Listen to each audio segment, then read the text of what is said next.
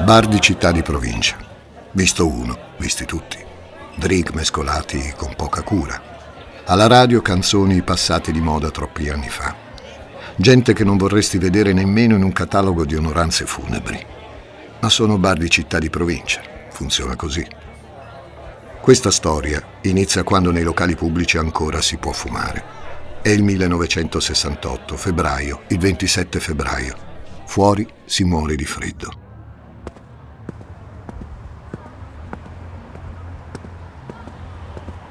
Una ragazza, Marisa, ha appena finito il suo turno. Lavora come cameriera. Ha ceduto il posto a una collega, cui tocca l'ingrato compito di dribblare le avance poco cordiali di avventori beoni, tutt'altro che galanti.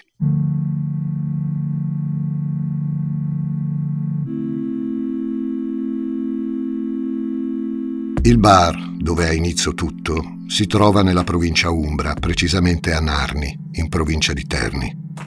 Noi ve lo anticipiamo per correttezza, ma non è questa la città della regione in cui è ambientata la nostra storia.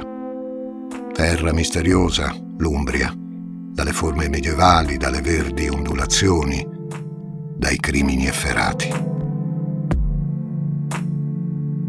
No, Marisa, la ragazza del bar, non è una delinquente. È tornata a casa velocemente, ha un impegno importante, una consegna.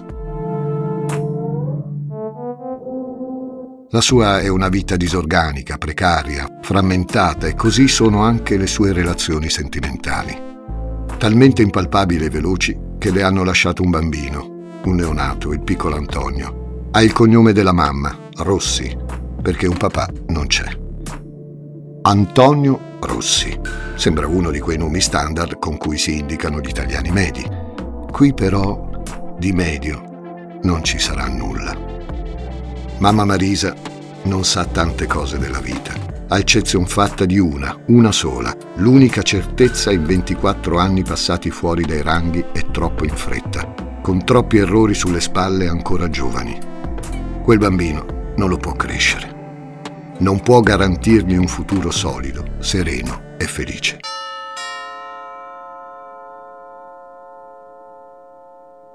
Fa quello che una madre, perlomeno una madre da manuale, non farebbe mai. Lo lascia nelle mani di qualcun altro. Nello specifico un orfanotrofio, come quello di cui abbiamo spesso sentito parlare nei film o nei romanzi della nostra infanzia. Dicevamo, Marisa lo fa per garantire al piccolo un'esistenza felice.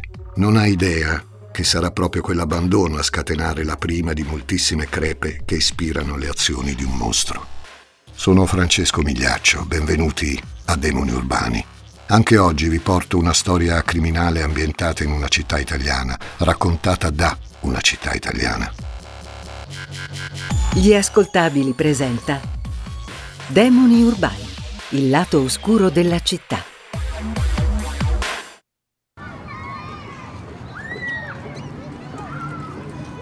Ogni bambino che gioca è felice, a modo suo. Frase retorica, pure abbastanza banale. O forse no, perché spesso, magari se abbiamo avuto una vita fortunata, sottovalutiamo il dolore dei più piccoli, lo consideriamo inutile, passeggero.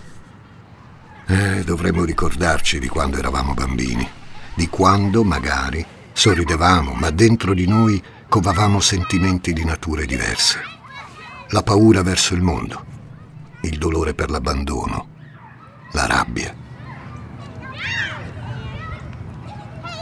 Immaginate, o meglio, ascoltate i giochi di questi bambini. Sembrano bambini normali, sono bambini normali, solo che sono orfani e quindi avrebbero tutti i motivi del mondo per chiudersi a riccio, per non dare confidenza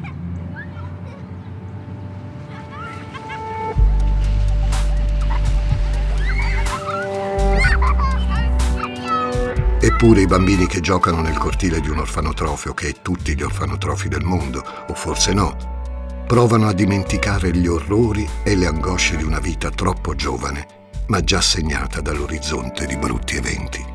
In particolare ce n'è uno, di bimbo, che si lancia la palla con tutti gli altri. Non lo dà troppo a vedere, ma quel giorno è stato pesante come tutte le volte in cui la mamma lo va a trovare. Sì, la mamma, che poi è anche la Marisa di cui vi abbiamo parlato all'inizio, la giovane cameriera che ha lasciato il figliolo appena nato tra le braccia austere di una struttura per orfani.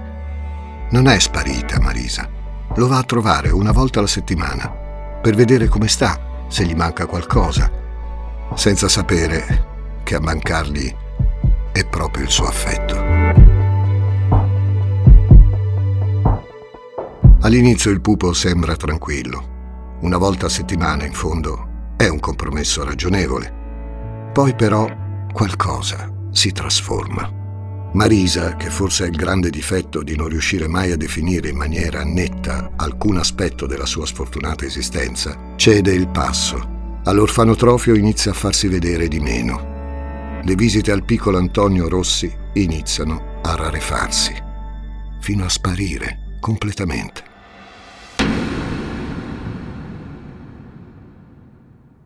Non bisogna essere dei neuropsichiatri infantili per comprendere quale impatto possa avere una scelta del genere su un bambino che non ha nemmeno compiuto sei anni.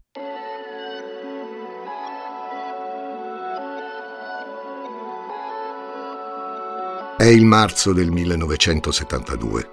Nella struttura inizia a circolare la voce che Marisa Rossi, lì, non si fa vedere più.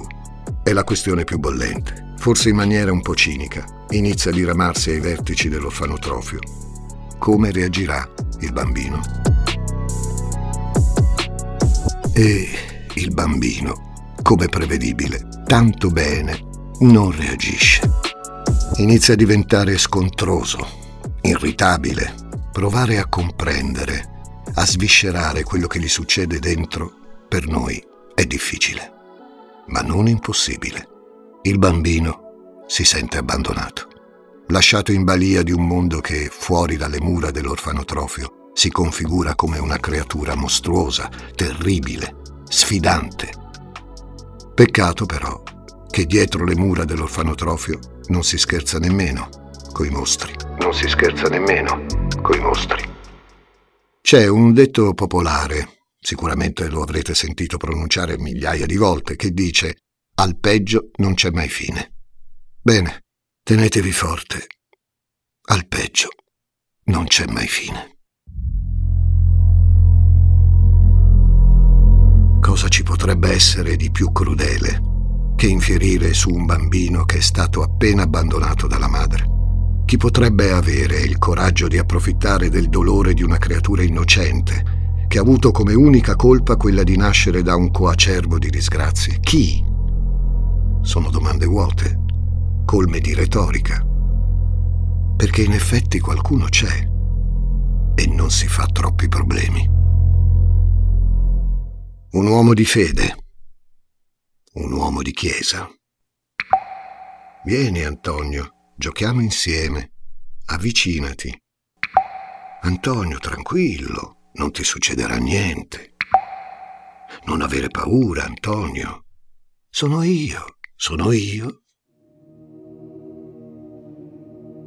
Ci vuole coraggio a definire uomo di Dio, un essere umano spregevole che devasta le emozioni e il corpo indifeso di un bambino solo al mondo e terrorizzato. Sono abusi, abusi di prete, abusi di maschio grande su maschio piccolo, azioni orrende e ci mancherebbe altro, azioni che lasciano cicatrici profonde in chi le subisce. Le pareti che dovrebbero proteggere Antonio gli stuprano tutto quello che si può violentare. I suoi movimenti, ormai, sono prevedibili. Il bambino è irascibile, aggressivo, introverso. All'orfanotrofio qualcuno sa, qualcuno ignora, tutti tacciono.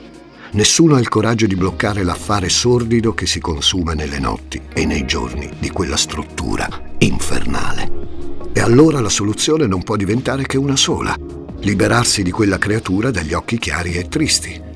Occhi chiari e tristi. Bisogna spedirla nel mondo, questa creatura. Vediamo che combina.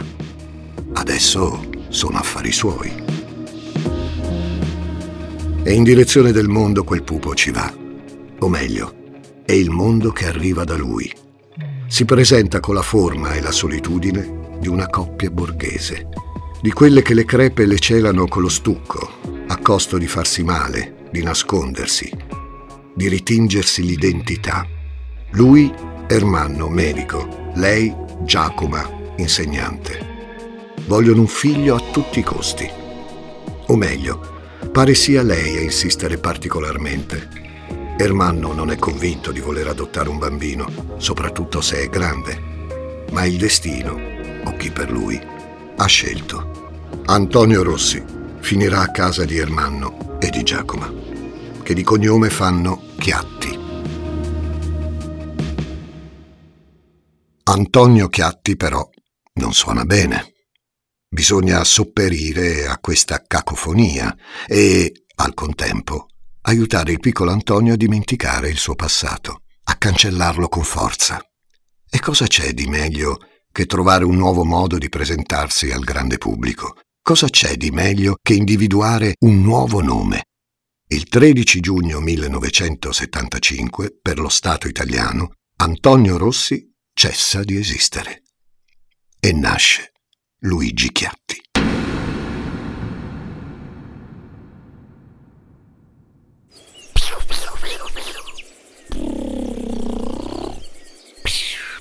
Un bambino, un altro bambino. Sta giocando anche lui, come i piccini dell'orfanotrofio di quasi vent'anni prima.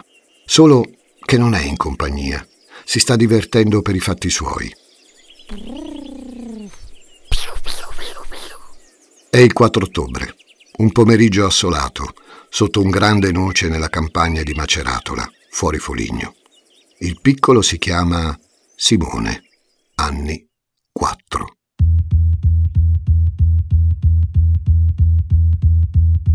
Gioca, gioca da solo Simone, perché la sua famiglia lo sa al sicuro, protetto da quel noce testimone di tutta la sua breve vita, fino a quel momento. Il resto della famiglia di Simone gli Allegretti, è in casa a festeggiare il primo compleanno di Chiara, la piccola di famiglia, la sorella del bambino. Simone sta raccogliendo i frutti ai piedi dell'albero, ha messo da parte la bicicletta e le ciabattine di pezza che ha sottratto alla nonna. È tutto intento nella sua impegnativa attività, quando una macchina gli passa accanto nel sentiero che circonda l'albero. Ehi, vuoi venire a farti un giro? Sibila una voce alle spalle di Simone Allegretti, che si gira, incuriosito, e ricambia l'invito con un sorriso.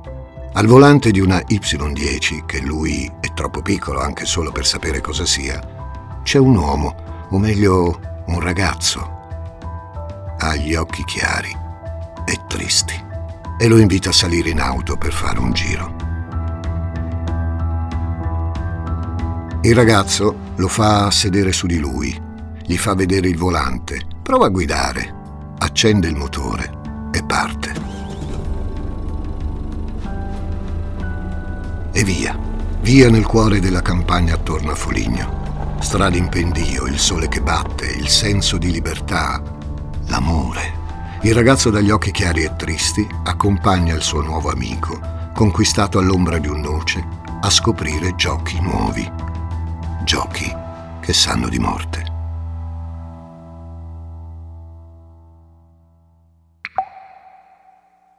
Piccolo, vieni, guarda che belli i miei fumetti.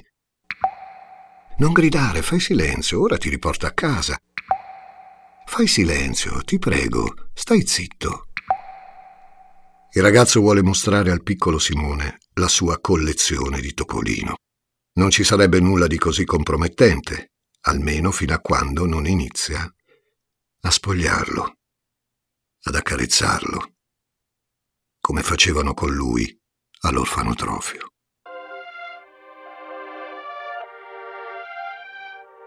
Solo che Simone non ci sta. Quello che sembrava un compagno di giochi sincero si sta trasformando nel lupo cattivo. Il bambino inizia a piangere e il bambino più grande, per farlo stare zitto, gli stringe la gola con le zampe. Di più, di più, sempre di più. Siamo in via Menotti, 9, a Foligno, una città discreta, dal sapore medievale, sensuale e silenziosa come molte delle città umbre. il citofono di quella casa ha al campanello un'etichetta inequivocabile. Chiatti. Sì, amici che state ascoltando Demoni Urbani. Il ragazzo che ha strangolato Simone Allegretti, anni 4, è Luigi Chiatti. Fu Antonio Rossi. Fu figlio di Marisa, adesso adottato da Ermanno e Giacomo. Sono passati tanti anni dal suo arrivo a Foligno, che l'ha accolto a braccia aperte. Solo che qualcosa deve essere andato storto. Non si spiegherebbe altrimenti perché stia ammazzando un bambino di quattro anni.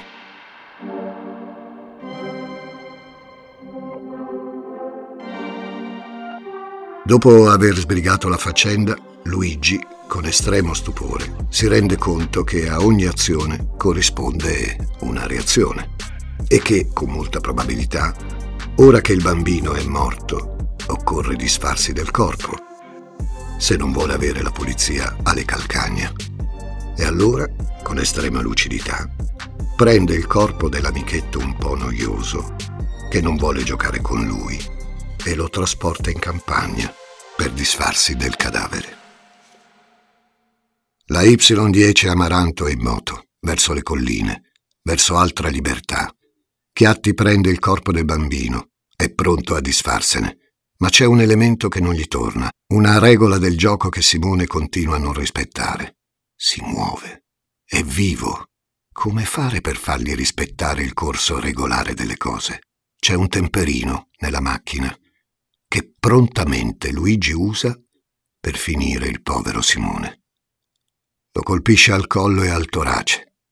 È stato un avversario leale, in fondo, Simone Allegretti.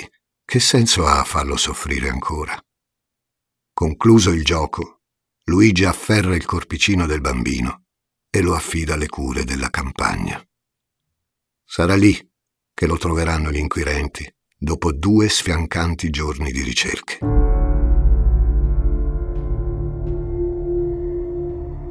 Viene perlustrata tutta l'area vicina alla scomparsa, l'argine del fiume Topino, qualsiasi posto possibile nei dintorni di casa Allegretti.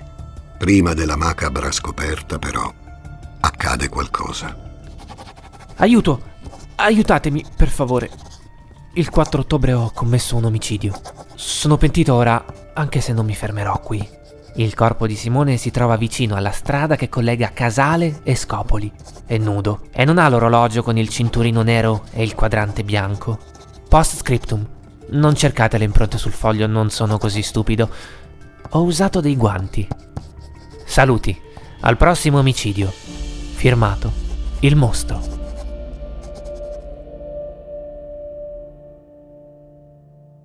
È questo il messaggio che viene ritrovato dentro una cabina telefonica di Foligno.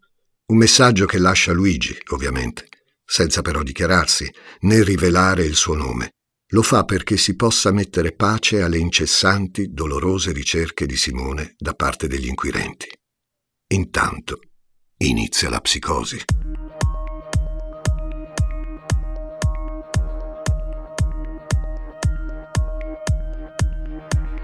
Foligno si trincera nel terrore. La paura è palpabile, l'ansia cresce sempre di più. I figli della cittadina sono in pericolo, tutti. Sì, si esclude subito che quello verso il piccolo Simone Allegretti sia un atto mirato. A causa del contenuto del messaggio si capisce subito che a parlare è un mostro. È lo stesso firmatario a chiamarsi così. Una belva pronta a colpire. Un demone che più che cattivo sembra orientato da chissà quale spirito maligno a compiere un disegno provvidenziale e schifoso. Sapete, nel corso di tutte le storie di demoni urbani che vi ho raccontato finora, ho ripercorso i tratti psicologici e biografici di alcuni dei più efferati, folli, controversi criminali del nostro tempo. Eppure Luigi Chiatti, il protagonista di questa storia, presenta forse uno dei tratti caratteriali più indecifrabili.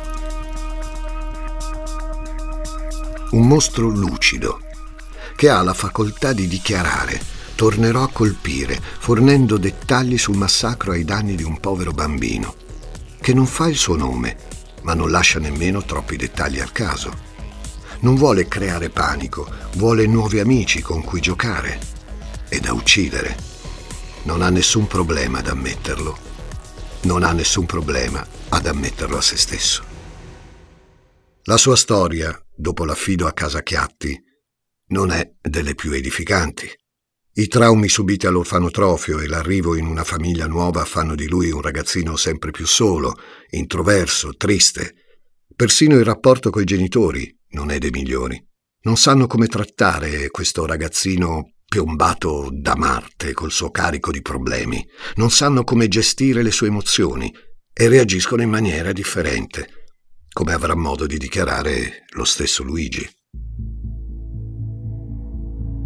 Mio padre è stato un padre assente, il suo mondo era solo il lavoro. La cosa che mi faceva più rabbia era che con gli altri scherzava ed era aperto in casa invece il silenzio assoluto imposto da lui stesso. A pranzo tv, poi si chiudeva nello studio, la sera a tv e a metà film si addormentava. Io qualche volta ho provato a parlargli ma è stato tutto inutile, con lui non si parlava. Con mamma Giacomo le cose non vanno tanto meglio. Inizialmente sembra quasi che ci potrebbe essere un rapporto, però poi i cardini dell'ingranaggio si torcono male. Quindi mi salvavo solo con mia madre, con la quale almeno all'inizio potevo parlare, ma poi è finita anche con lei. Loro erano uniti e concordi, però la mamma rimproverava spesso papà perché non interveniva nei miei confronti. La faccenda non veniva mai approfondita più di tanto, perché lui, quando iniziava una litigata, si chiudeva subito nello studio senza parlare. Da piccolo sono stato un bambino difficile, aggressivo.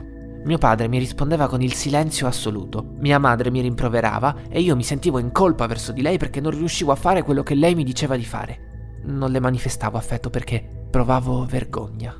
Mio padre invece mi evitava frequentemente. Quando succedeva provavo odio per lui. A causa del cattivo rapporto con i miei genitori mi sono sentito un bambino e poi un ragazzo senza via di uscita. Quando provavo a parlare con loro o gli lanciavo dei messaggi, loro mi bloccavano sempre. Lo sapevo che soffrivano anche loro, perché ero io che li facevo soffrire. Però io non mi sono mai ritenuto cattivo. Luigi cresce in una famiglia che ha insistito per avere un figlio, per completarsi in un ideale borghese, ma non è riuscita a farsi carico delle cicatrici che il ragazzo porta con sé. Lui, intanto, cresce, diventa adolescente. Cresce, però, non è il verbo più adatto.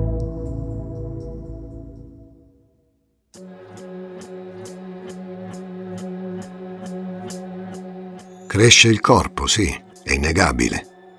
La mente di Luigi Chiatti, però, resta sempre quella di un bambino introverso che ha difficoltà a socializzare, che aggredisce, che ama giochi particolari. Tutto l'amore che non è riuscito a riversare da piccolo lo trattiene dentro di sé, in un'ampolla colma di liquido malato, putrido, contagioso. Amore che deve venire fuori e macchiare. Nessuno è veramente a conoscenza del dolore e degli spiriti che corrodono l'animo del ragazzo. Nemmeno la sua psicologa, Beatrice Di Donnici, riesce a capire quanto male gli scorra nelle vene.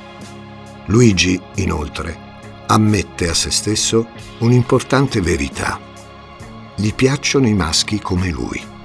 Durante il servizio militare ha le prime esperienze omosessuali, ma c'è qualcosa che non lo soddisfa del tutto neppure nel corpo del maschio.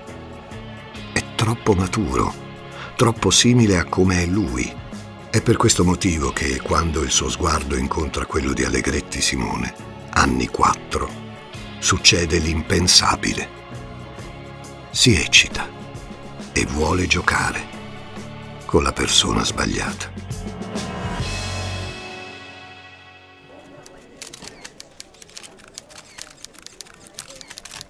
La macchina mediatica intanto continua a fare il suo corso.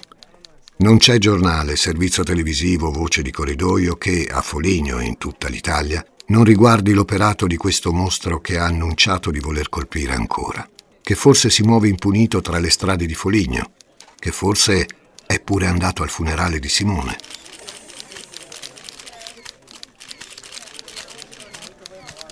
L'ansia e la psicosi sono così vibranti, così possenti, che diversi mitomani si fanno avanti, autoaccusandosi di essere loro il mostro di Foligno. Il più famoso, per così dire, è tale Stefano Spilotros, un agente immobiliare. Dice di essere lui il mostro di Foligno, dichiara così al numero verde dedicato alla ricerca dell'assassino. Peccato che quello vero, che detesta quando qualcuno sovverte le regole del gioco, si faccia sentire per chiarire le cose. E lascia un altro messaggio, nella stessa cabina dove aveva fatto apparire il primo poco dopo la morte di Simone Allegretti. Aiuto, non riesco a fermarmi. L'omicidio di Simone è stato un omicidio perfetto.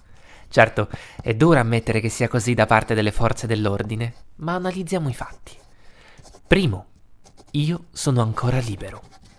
Secondo, avete in mano un ragazzo che non ha nulla a che fare con l'omicidio. Terzo, non avete la mia voce registrata perché non ho effettuato nessuna chiamata.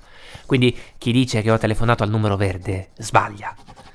Quarto, le telecamere non mi hanno inquadrato durante il funerale di Simone perché non ci sono andato. Siete completamente fuori strada. Vi consiglio di sbrigarvi evitando altre figuracce. Non poltrite, muovetevi. Credete che, che, basti una divisa e una pistola per arrestarmi? Usate il cervello se ne avete ancora uno buono e non atrofizzato dal mancato uso. Nota bene. Perché ho detto che dovete sbrigarvi? Perché ho deciso di colpire di nuovo. La prossima settimana. Volete saperne di più? Vi ho già detto troppo. Ora tocca a voi evitare che succeda. Firmato. Il mostro.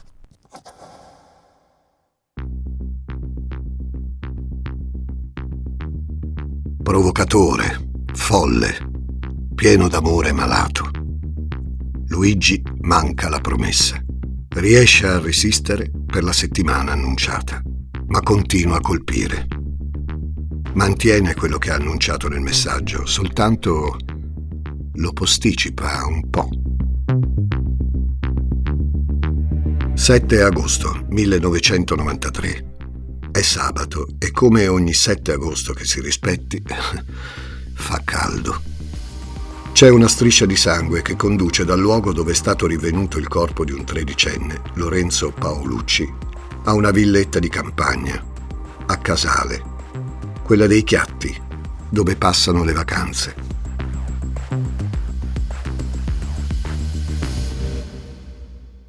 Dov'è finito Lorenzo? Se lo chiedono in tanti il 7 agosto. Il tredicenne è sparito dai radar dei nonni per finire in quello di Luigi Chiatti. Lo conosce. Giocano insieme a carte, ogni tanto. Lorenzo non sa che il compagno di giochi un po' più grandicello è il mostro di cui tanto si sente parlare in tv e sui giornali. Dopo qualche partita insieme, il gioco si chiude nel modo più amaro. Luigi, mentre Paolucci è di spalle, gli pianta una forchettata nella schiena e poi, preso da un violento crescendo di crudeltà, lo colpisce con un coltello alla gola. Lorenzo è lì, senza vita. Ha perso la sua partita. Tanto vale, pensa Luigi, masturbarsi sul suo cadavere e poi, finito tutto, sbarazzarsene. Solo che questa volta non gli va bene, come al primo giro. Quando viene trovato il corpo di Lorenzo, Luigi è insieme a chi lo cerca. Ha condotto lui stesso il nonno del ragazzo sul luogo del ritrovamento, senza addossarsi la colpa, ovviamente. Solo che le macchie di sangue, come vi dicevo prima, portano dal luogo dove viene ritrovato il corpo direttamente alla villa dei Chiatti. Quando entrano nell'abitazione, gli indizi sono veramente troppi. Ci sono ancora tracce di sangue lavato in maniera raffazzonata che inchiodano Luigi e lo portano dritto verso il capitolo finale di questa storia. Il ragazzo dagli occhi chiari e tristi finisce sotto processo. Quello della legge è quello dei media, che continuano a interrogarsi su come un mostro simile possa aver agito con tale spietatezza. La storia dell'orfanotrofio, di mamma Marisa, dell'adolescenza in solitudine, tutto viene rimesso in circolo a impestare ancora di più una vicenda di per sé tragica. Dopo essere stato condannato a 30 anni di reclusione, oggi Luigi Chiatti sconta la sua pena in una REMS della provincia di Cagliari, una struttura sanitaria di accoglienza per gli autori di reato affetti da disturbi mentali e socialmente pericolosi. Ha di recente scritto una lettera ai parenti delle vittime, ammettendo di aver sbagliato e chiedendo scusa. Loro hanno risposto, non lo odiamo, ma non deve tornare libero per la salvezza sua e per quella di tanti altri bambini. Demoni urbani ti intriga, vero? Ti invito a conoscere anche le altre serie degli ascoltabili. Perché non ascolti ad esempio La mia storia? Cercala su Spotify o vai direttamente sugli ascoltabili.it. Accetta questo consiglio di Francesco Migliaccio. Demoni Urbani è una serie originale degli ascoltabili a cura di Simone Spoladori, condotta da Francesco Migliaccio. Questa puntata è stata scritta da Giuseppe Paternò Raddusa, editing e sound design di Sara Varricchione e Francesco Campeotto, prodotto da Giacomo Zito e Ilaria Villani. Tutti i diritti riservati per gli ascoltabili.